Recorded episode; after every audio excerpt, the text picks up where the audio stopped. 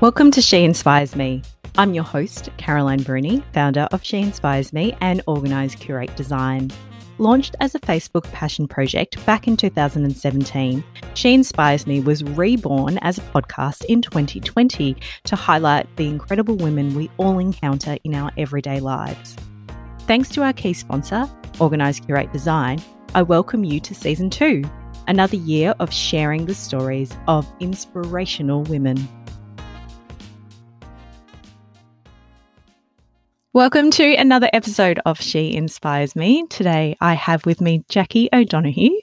Um, Jackie, it's such a pleasure to have you on the podcast. Thank you so much for having me.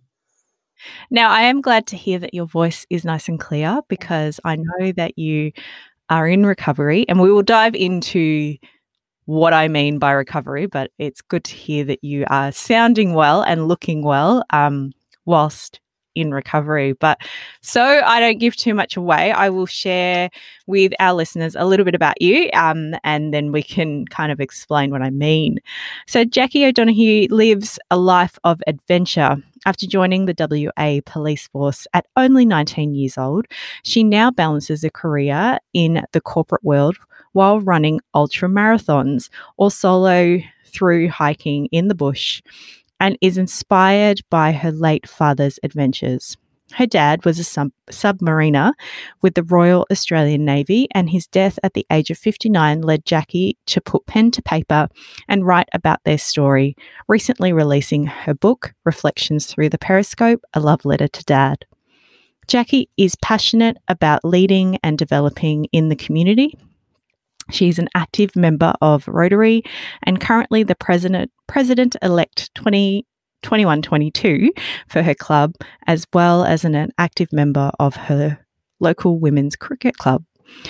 Her goal is to inspire a little bit of adventure in all of us. Now, ultra marathon is exactly what I'm talking about when it comes to recovery. How are you doing today? I'm good. My uh, my chest is a little raspy still, so um, I ran 107 kilometers in the Alpine region on the weekend. Um, the goal was 100, and it was cold on the weekend. We are recording yeah. in Victoria. It is cold, and uh, I'm not I'm not overly used to the cold, but um, so I run through the night. I don't stop. And running through the night, it got down to sub-zero temperatures and the goal was to run 160, but at 107, I was coughing up blood and the throat was closing up and I couldn't eat or drink. So I made the decision to pull the pin. And I've been a bit raspy in the chest all week. So just trying to stay warm and rest up really to recover, ready to do it all over again. See, that's what I love about you.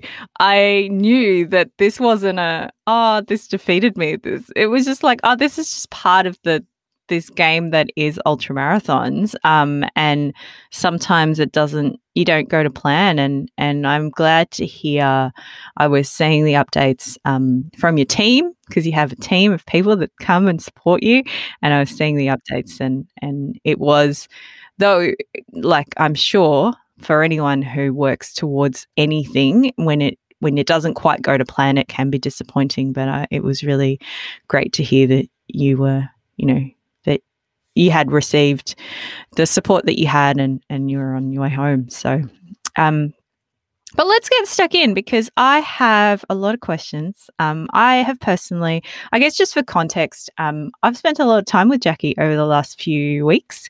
Um, her book has just launched um, through Organise Curate Design. I supported her in the book launch, and um, we've been chatting a bit. So, and I am um, a couple of chapters into your book. I haven't had much time lately, but when I have, your book is the one I've been reading. So it has been really lovely to kind of hear your words from from that perspective as well. But um, I, I guess one of the things that I and this isn't something that I said in your bio, but this is something I heard you say at your book launch. Um, you have referred to yourself as a Navy brat. And I'm really curious to understand what that term means to you and how it kind of represents what your childhood was like. Uh, yeah, it's funny because everybody loves that that term Navy brat, and I don't even know where it comes from. Um, but basically, well, I uh, used to hear that term. I used to hear the term Army brat because yeah. of where I lived in Queensland, and there were lots of army families. But I, didn't know if there was a difference between a navy brat and an army. Oh yeah, brat, definitely. You tell us. Just you were like, definitely. Oh my goodness. All right, tell us. Tell us. Um, you know, so dad dad was a submariner with the Royal Australian Navy. So I just I grew up in that Navy family. Um, dad was away a lot for work. Uh, I was even I was christened on board a submarine, which was pretty cool. Um, and I just had this childhood that was just full of adventure. Really, you know, I would spend school holidays um, at naval bases playing on submarines with my little brother um, while dad worked. Uh, dad did a stint in recruitment after an injury and he had a torpedo, uh, not a live torpedo, but he had an old torpedo um, on a trailer and he drove around regional Victoria with this torpedo. So, you know, like I would play on this old torpedo as a kid and um, and I just kind of I became part of this Navy community, really. Um, you know, a lot of the stuff I did as a kid, you probably can't, you probably can't run through submarines anymore. But that, you know, yeah, it was a different era. The, you know, seventies, eighties, nineties, um, like yeah. you know, any of those eras. It's not that that sort of stuff doesn't happen anymore. Yeah, yeah. well, I would assume not. Maybe it does. Well, not even much though. When we were living in Perth, the naval base is on Garden Island, which is beautiful beaches on Garden Island. So summer holidays, Dad would put us on the beach with an esky and a radio, and he would go to work and he'd check in every now and then on the radio to make sure we were behaving. And yeah, we would we would grab a canoe and we would canoe around together, my little brother and I, and just yeah, it was it was good fun. It was really good fun. Um, and then even when Dad left the Navy, like I just had a million uncles, you know, and um, yeah they yeah. even after he passed away which is over eight years ago now the navy community they still just wrap me up in their support and i just love how they they all look out for each other um, you know i'm not in the navy but they still count me as part of their family and it's really beautiful. Yeah. And i guess that is uh, uh we all gravitate to our people, um, the like minded people who either are like minded because we proactively choose to think and believe and, and be a part of a community, or we have had similar experiences. And it's, it's a feeling of coming home, it's a feeling of um, security and understanding when you can be around people that just get it because they lived a life similar to you or or whatever else. So what do you believe to be the difference between a navy brat and an army brat?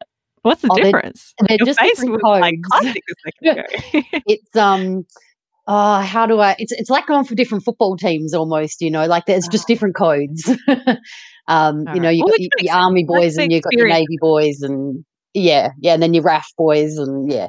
Um, I mean, and girls now too, which is fantastic. So yeah, but yeah. it was um, it's just yeah, it's like having different football teams, I guess. That's so funny. So, how do you go from being a Navy brat and growing up in that environment and having just seeing that firsthand and deciding to join the police? Where does that? And I know, like, I will preface all of these questions with I'm sure some of these answers are in the book and we will have Jackie's book details in the show notes. So I am probably like pulling some stuff out that you could read about, but let's just keep going.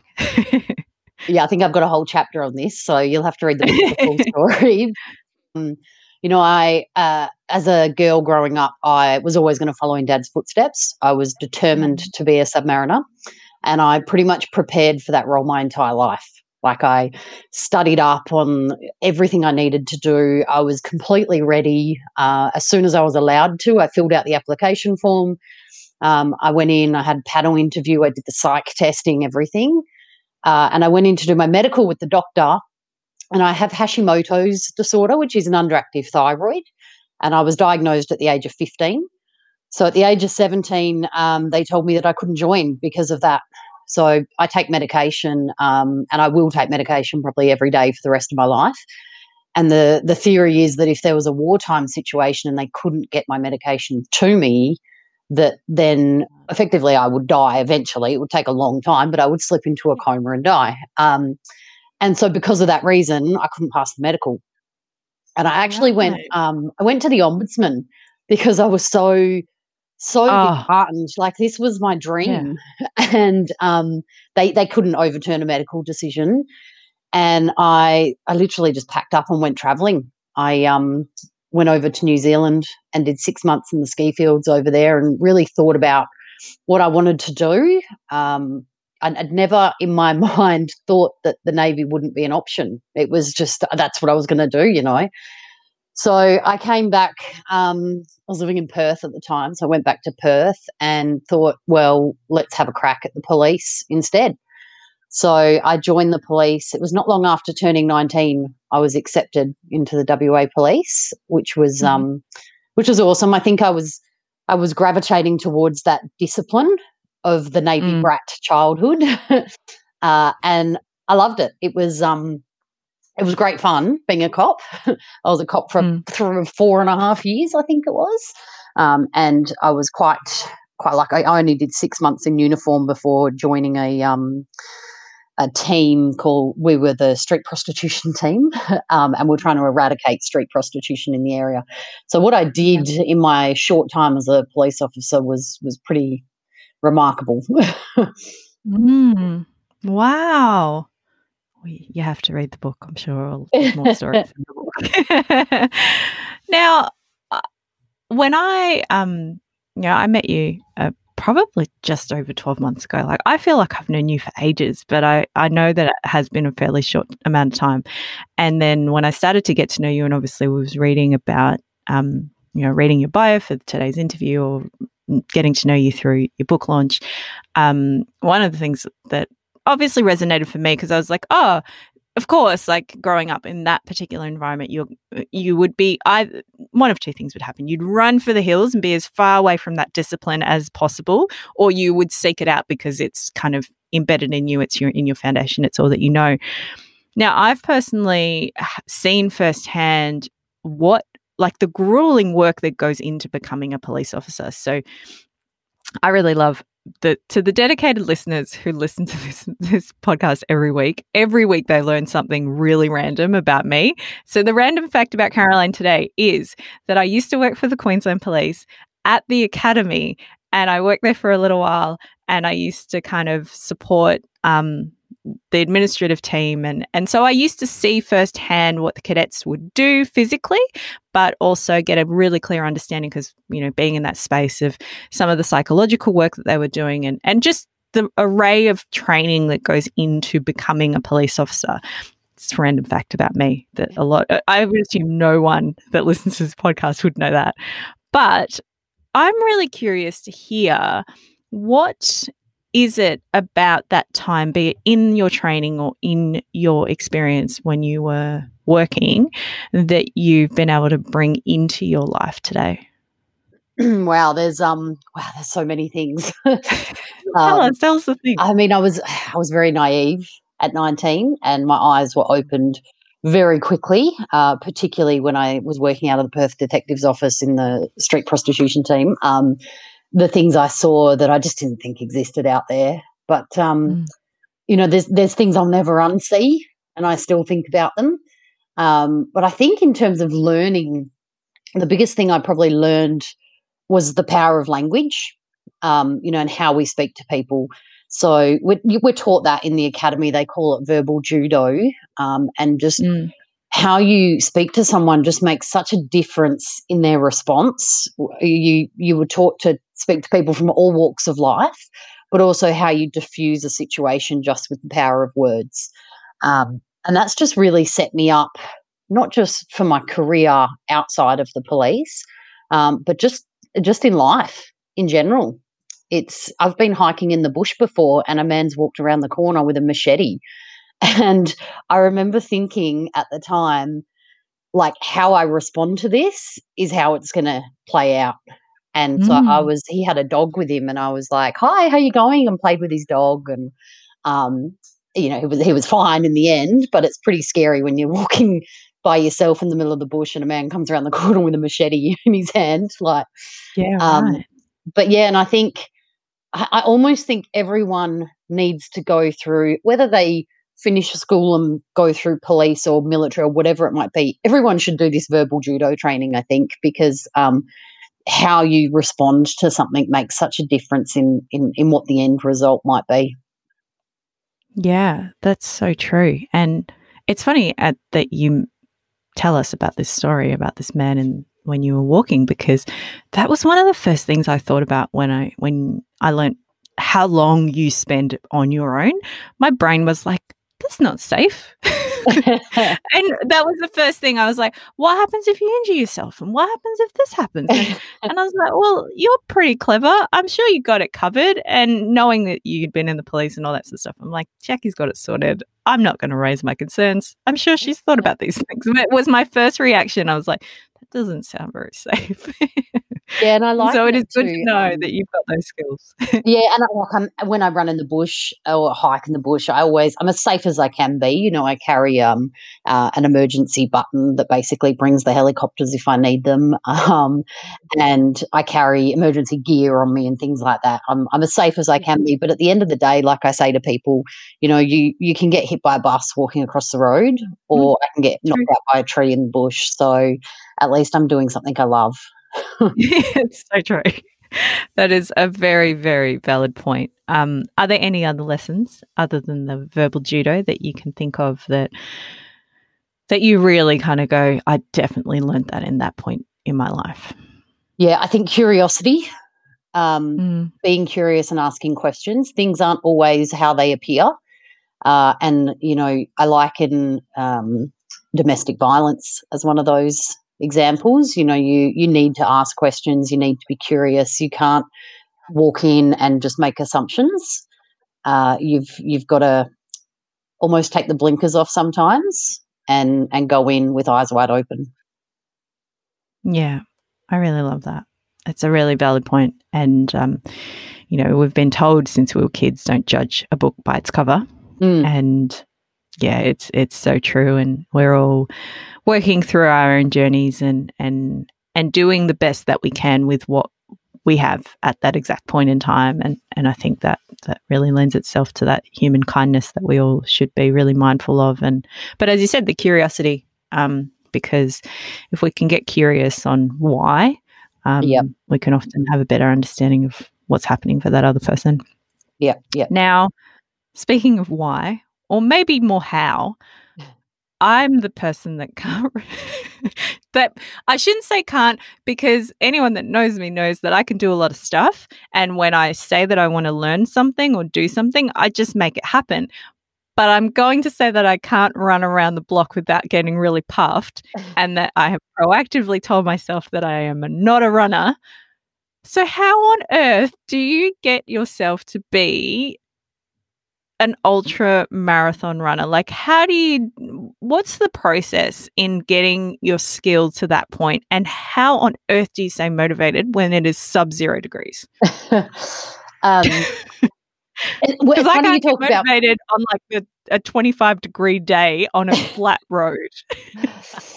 It's funny because especially in training, people always say to me, "How are you motivated?" And you know, some mornings I get up at four thirty a.m. to train before work, and at four thirty a.m., no one's motivated. That's discipline. that is not motivation. That's true. That's such a good point. um, you know, I, I, the end goal is my motivation, but it's discipline in my training and my training plan. But I, um, I did. I enjoyed running as a young girl at school. Um, Dad used to be. He would be at the sidelines of like my running events, and he used to scream at me, "Go little legs!" Uh, and uh, I didn't really run after school. And funnily enough, in the police academy, I hated running. Uh, Mm. But um, when Dad got sick, uh, I can't even remember the year off the top of my head, but he got quite sick. He had um, post traumatic stress. He had a, lot of uh, met, a lot of health issues, prostate cancer, um, and I was the stress of him being sick and seeing him go from being my hero to deteriorate in his health. Um, I started running, and Dad was a long distance runner, and he him and I started sharing stories about running and even things like talking about shoes and things like that. And I decided that uh, I wanted him to see me run a marathon before he died. So I trained for six months for this run. Um, and I'll never forget, uh, he was sitting on a bench at the 42 kilometre mark and uh, final 200 metres, and I could hear him yelling, Go little legs. and like it still chokes me up now thinking about it. Yeah. So such I I ran that in June 2012 and he passed away in October. So it was really special for me that he got to see that. And I kind of, you know, after my first marathon, I had the bug. And so I ran a couple couple more marathons. and I just there was there's nothing like that finishing line feeling. Mm. And I just the stress then of grieving dad's death kept me running, I guess. Um, I then discovered trail running, so being out in the bush, and I love being out in the bush. And yeah, once I discovered trail running, the road was gone. I was like, I'm all for running in the bush. And I wanted to keep going and going. So I upped the distance to 50 kilometers. Um, then I did a 75K race, then 100 kilometers, um, which my first one was in the Blue Mountains, which was amazing. And then I did a 100 mile event. So 100 miles is a 160 Ks. Um, and then, as I said, on the weekend, I did my 107 kilometers in the Alpine region. Um, and I just, I just love it. You know, for that 107 Ks, I was probably only with someone for about 20 of those kilometers. The rest of it, I was just alone in my head, um, surrounded by the most beautiful mountains. Like, it's, there's just something about pushing your body to extremes and just being, you know, submersed in nature for that long. It just, it makes me happy. Um, it challenges me. It makes me, you know, if you can run for over 30 hours straight, you can literally do anything. And anytime anything feels hard, you just remind yourself that, well, I ran for 30 hours through the night. Like, um, so I've done, God, dad's, dad's been dead nearly nine years and I've done 41 marathons, um, which includes, there's 20, 28 of those are ultra marathons, which I count as anything over 50, um, 50 kilometers. So yeah, I just, I love it. And even now, like I finished this run, um, and on Monday morning, I'm already signed up to do it again in November and go back and finish the 160. Like, it's yeah. Of course you have. But mind you, I wouldn't expect anything else. And um, and I guess even your clarification of the difference between motivation and discipline, um, and the driver for you, and how much you love it. Like it's not like someone's saying to you, you have to do this thing. Like you enjoy doing this thing, um, and it's a real passion of yours. Now, do you when you're out there? Are you submersed in nature or are you headphones in? Like, do you, how do you break up that's a lot of time on your own and that is in itself a skill of Yeah. just being completely comfortable in your own company um how how do you experience that moment Um, I'm never a headphones person. i actually don't understand people that need headphones um, because I love the sound of the nature of the bush around me, but also I think it's a safety thing uh, Mm, when you're out true. in the bush, especially. Um, I I love my own company. you know, I have a, I have a job that is very social, and I'm Mm. always talking to people, and I'm I'm kind of always on the go. I feel like, and I absolutely love my own company. I love being in my own head. Um, Mm. The idea, so I, I packed up a, a backpack a few years ago and headed out in the bush, and the plan was to be gone for 28 days, um, and I was going to hike a thousand kilometres. And after 350 kilometres, my hubby used his uh, delegated authority to pull me out because I had an infected foot. That the doctor basically said if I kept going, they were going to chop my foot off. So hubby was like, hubby was well like, you, you, don't we know that people can run with prosthetics and there's a whole nother conversation Yeah. there but yeah you want to keep the one you've got if you Yeah. can Yeah. Yeah. So um Good call, just and that was hiking. So I was carrying all my own gear and putting up my tent each night and um and I just I loved it. And sometimes I'm in my head and sometimes I'm thinking about um particularly on the weekend I was thinking about food, have I eaten enough? I've got to get to the checkpoint by this time. So it's not always in your own head. Um and sometimes it's just very rarely because uh, they call it runner's high, but sometimes you're just um completely out of everything. It's almost like you're meditating. You just your Yeah, mind is gonna say it completely clear. like meditation Mm, Yeah.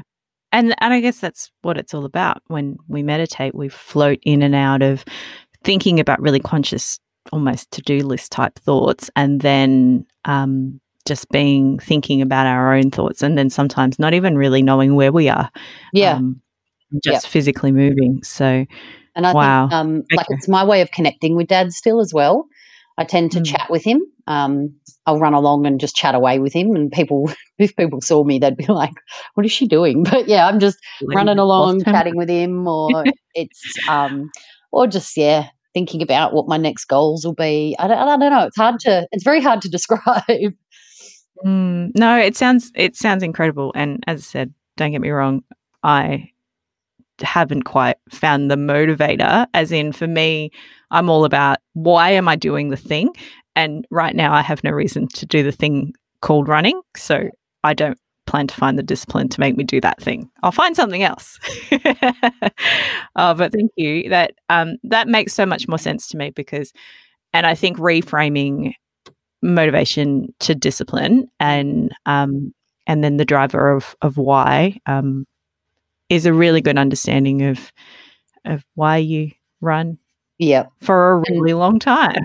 it was funny because my training plan. So I run five days a week when I'm training, and sometimes my training can be, you know, I can go for an eight-hour run on a Saturday, but I'll drive an hour and a half to get to the run. So the whole day's gone. But I will, I will get up at four thirty in the morning one day a week and go hit the Dandenongs to do some hill training, and I have no issue at all getting up at four thirty. But the following day, I might have a training run that sees me run around the block a couple of times and do speed work or something and I am not motivated to do that at all like it's Yeah. it's hard work the training and the discipline but the motivation is that end goal um, that that race at the end on the horizon or or that long run on the weekend like yeah it's the love Yeah. for it that yeah i was going to say it's this real love for it and when you speak about that time that you have when you're out there and especially even just having the space and the time to connect with your dad and to have those chats with him um, that's really precious and to know that that's your space to do that or that's where you feel that that happens most naturally um, is really lovely Mm. now, speaking of your dad, um, he's obviously such a big part of your story so far.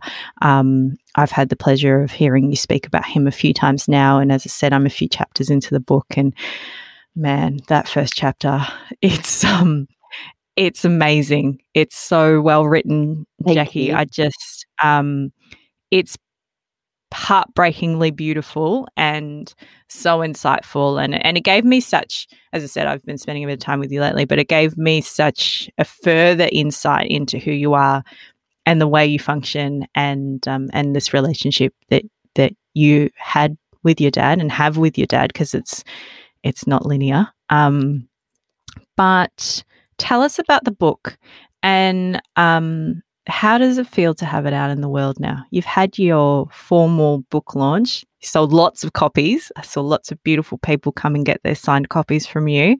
How does it feel to have it out in the world? Um, it's still a bit surreal, to be honest.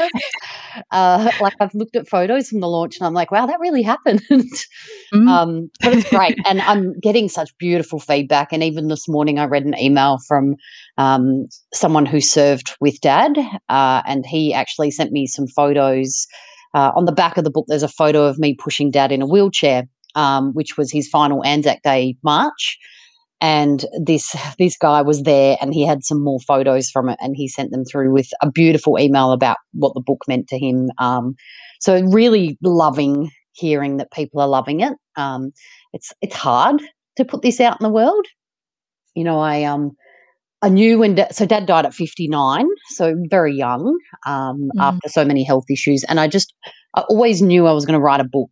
You know he had this amazing life and just never started and then in 2019, I kind of realized I didn't want this linear memoir of his life. I wanted, I actually find memoirs kind of boring. um, and I didn't want that to be the story. So, yeah, a, a beautiful friend had said to me, it was almost like I wanted to write my love letter to dad. And that like floored me. I was like, that's exactly what I wanted to do. Um, and that's what I've put out there is literally, it's like my love letter to him. And the writing of the book was really emotional. Um, Mm. Obviously, li- like starts with his death and ends with his funeral, and then it's a reflection in between of what he's taught me.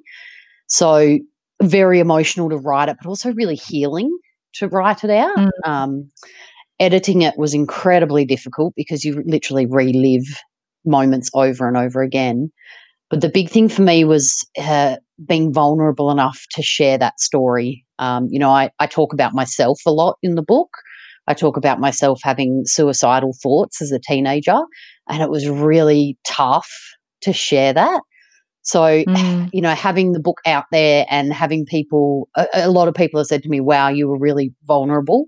Um, but wow, like it inspires me to be vulnerable now. And I love that. I think that's, that's what I wanted people to get out of it, really. Um, as well as maybe be inspired to have a bit more adventure in their lives. I love that.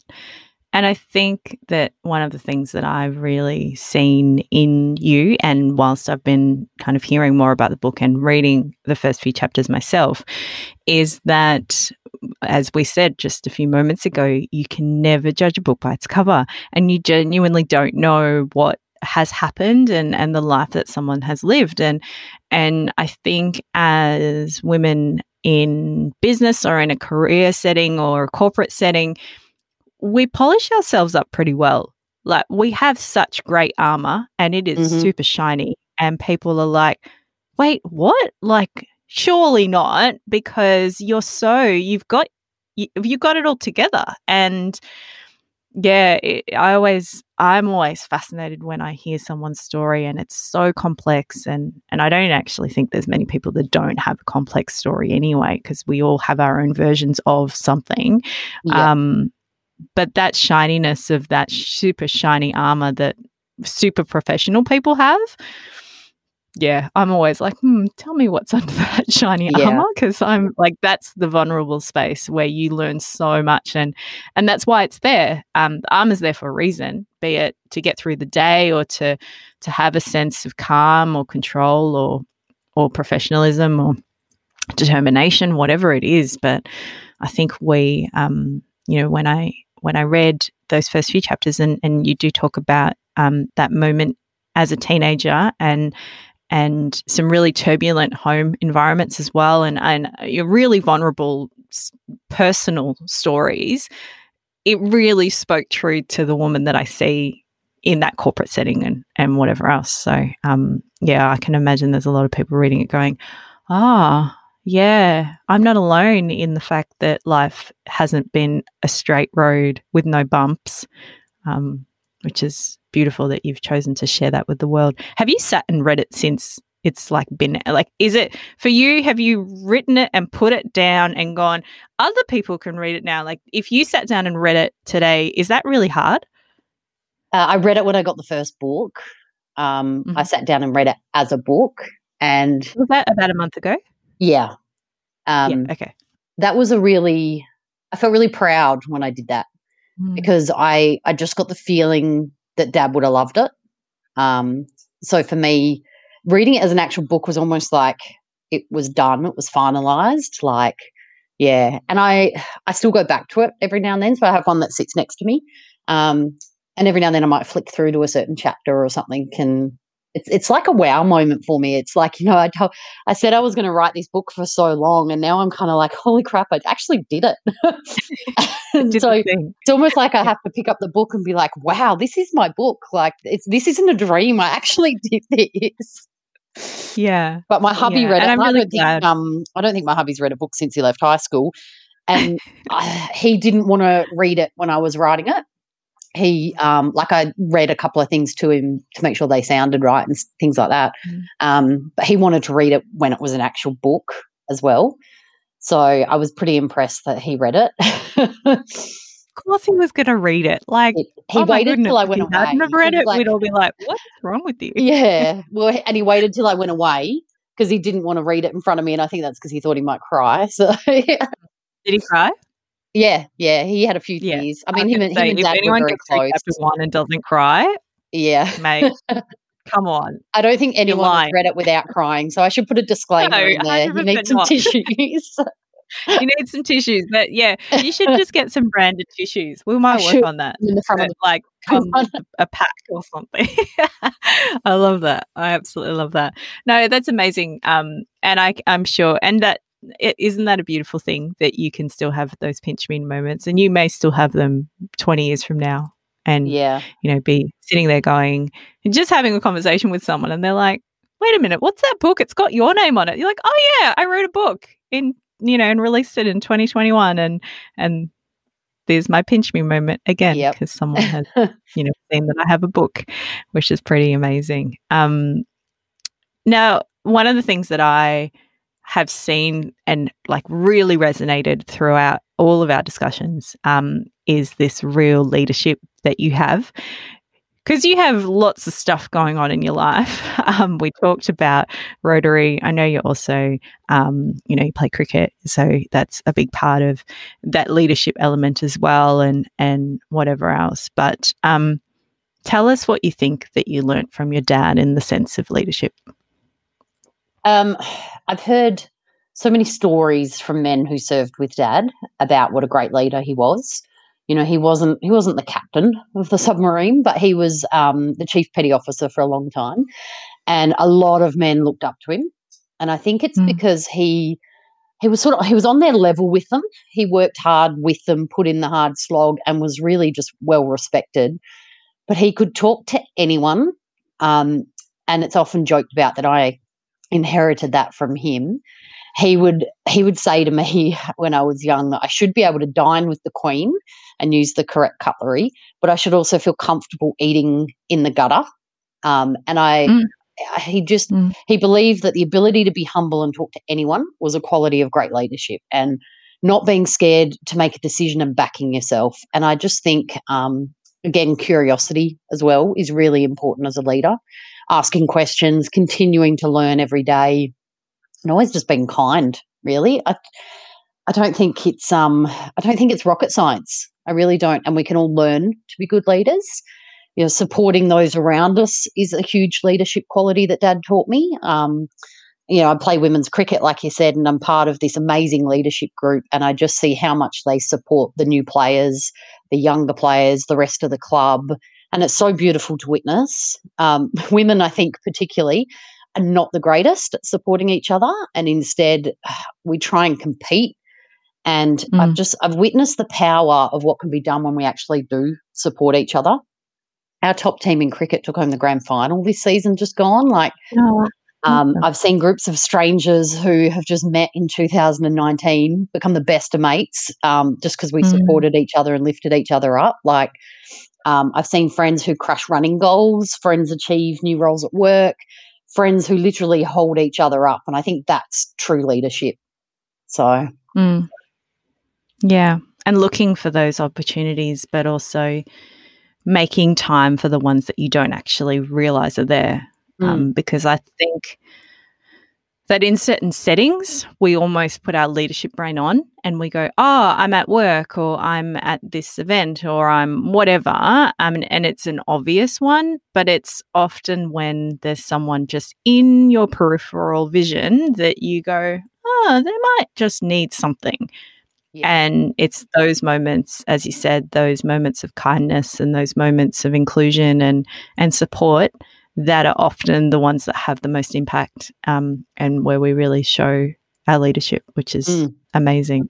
And what fantastic, what a fantastic collection of uh, you know communities um, i saw them firsthand at the book launch you had all your different communities um, there to support you and um, and it was really beautiful to see all these facets of of your life but all come together with this collective support for you um, so now that the book is launched, um, what is next? You have signed up for the November Ultra. Is it the Ultra? Or yeah, the so it's the same. Mile? It's the same run. Um, okay. It was meant to be held in November last year, oh, but I ran it in November. Yeah, we could still have the weather might be nice. Like, yeah, like November in Victoria is still a bit iffy sometimes. It so did snow one hope. year, so we'll see what happens. um, but other than the goal towards now training towards November because I know that that will be a part of the process. What else is on the horizon for you? What are you working on? Um, so are you resting? Well, at the moment, I'm resting. I'll take a couple of weeks off the running, and then I'll kick back into the training plan. So I, I also start a new job next week, which is exciting. Um, in the business mm. development space. So there'll be a big focus on my new role, um, which I'm hugely excited about. Uh, I'm part of the Rotary Club. So my club, South Bank, has elected me to be their president for the 21 22 year, So I'm pretty honoured to take that on, uh, and I really look forward to achieving lots of wonderful things with the club. I'm also at the moment, I kind of plan on slowing down a little bit. You know, COVID didn't slow me down at all. I actually took the extra time at home to write a book and thought that because I was being given the gift of time, I had to fill it and do everything. um, I know that feeling. and I feel like I've been kind of going at 110% for a long time. So this year, I'm giving myself a bit of time to soak it all in um, some time just to spend with hubby and the dog. You know, training for a miler is a lot of work, and I am away running a lot. So um, until my formal training plan kicks back in, it'll just be, you know, going to the football together on the weekend and just sort of enjoying life a little bit. Um, there is another book in the in the works. Uh, there's an idea already. That's yeah, that's floating around. so um, that I might start planning that out this year. But uh, yeah, is, I think is writing a bit like you know running in the sense that it's a bug. And do you think you've got the writing bug? I have got the writing bug. Yeah, I used to write as a little girl. I used to write short stories when I was little. Um, and when I started writing the book during COVID, it all just came back. Like I've been blogging, I've been like I'm writing my race blog this morning. Like uh, it's I'm loving writing again and yeah, it's I'm loving I'm loving sharing it. It's good. Mm. oh. Well, that sounds like a really lovely balance of all the things, including some rest and some time with friends and family and loved ones, and and all of the things which you know, as when you and I originally started speaking, um, I was really mindful of like you know what I do for a living. I am all about organization, but I'm all about self-care and balance and intention and um, you are ticking all the boxes which is really really great to hear. I'm not very good so, at that balance. I have to work hard yeah i know that. That's why i'm like you're nailing it. It's great. It's great to hear that that is on the cards. Um, now, my favorite question and my last one for today is who inspires you and why? Wow. Uh, so, dad, obviously, um, mm. his life and death inspire me greatly. Um, he, I'm also inspired in my running um, by so many that I meet out on the trails. You know, people who have these incredible stories and they're out there running for various reasons. Um, there are some really special stories there. Uh, I'm inspired by my Rotary family, my cricket family, my own friends and family. I I think, you know, I see people who achieve what they think is something so minor and yet they work so hard for it. And I just want to shout out from the rooftops how amazing they are. You know, you got mums who kind of juggle it all. You got friends who care for loved ones and just never complain about it. Um, friends who do good deeds every day and never speak of it. There's, mm. you know, there's some really big inspiring stories out there. So I think of like Turia Pitt, who survived the bushfire during an ultra marathon. She just like she blows me away. um, but I don't think we don't always need a big story to inspire us. I think what we do day to day can really inspire us as well and inspire others. So I'm I'm inspired when I see a friend step out of her comfort zone, however minor or however small that might seem. Um, I'm inspired when I see a friend just set a goal and achieve it. I'm inspired mm. When, you know, I witness people who are scared that they might fail, but they have a crack anyway. Like, I think, yeah, it's all that little stuff that inspires me the most. Yeah. And so true. We, and, you know, we keep circling back to the same, almost the same foundations of what you have been talking about throughout most of our, our questions and discussions today is that you know everyone has a story and everyone's doing their own thing and and if we can just pay a bit of attention and and really identify that and and and celebrate those moments with them um, mm. as well and you know it is we there's so much inspiration in the world which is just beautiful yeah well and you've just got to look for it it's there it's there yeah. everywhere and it's right under your nose like yep. you don't have to look very far so yeah, yep. so true. Well, thank you for today. It has been such a pleasure to chat with you, to have you answer some of my questions. I always have a million questions for people, but I often, when I interact with people outside of the podcast, I'm often the one like they're doing all the talking and and I you know like I'm there to do a role. So it's so nice to just go I want to know all the things. And I'm sure the listeners want to hear the answers. So it's a nice balance. I am thoroughly looking forward to finishing your book. And um, as I said earlier we will have all of Jackie's details in the show notes. Um, so if you want to connect with Jackie directly um, we'll add her um, details there for her website, um, w- which is also where you can um, purchase the book and um, all her social media handles and all that sort of stuff will also be in our show notes. So thank you again, Jackie. Um, thank you for having me. Such a pleasure. And um, to our listeners, we will chat to you again on the next episode of She Inspires Me. Thank you for joining us today and for being a part of this incredible community. Remember to hit subscribe, to share this episode with your friends and family, and to join us in our next episode to be inspired by more exceptional women.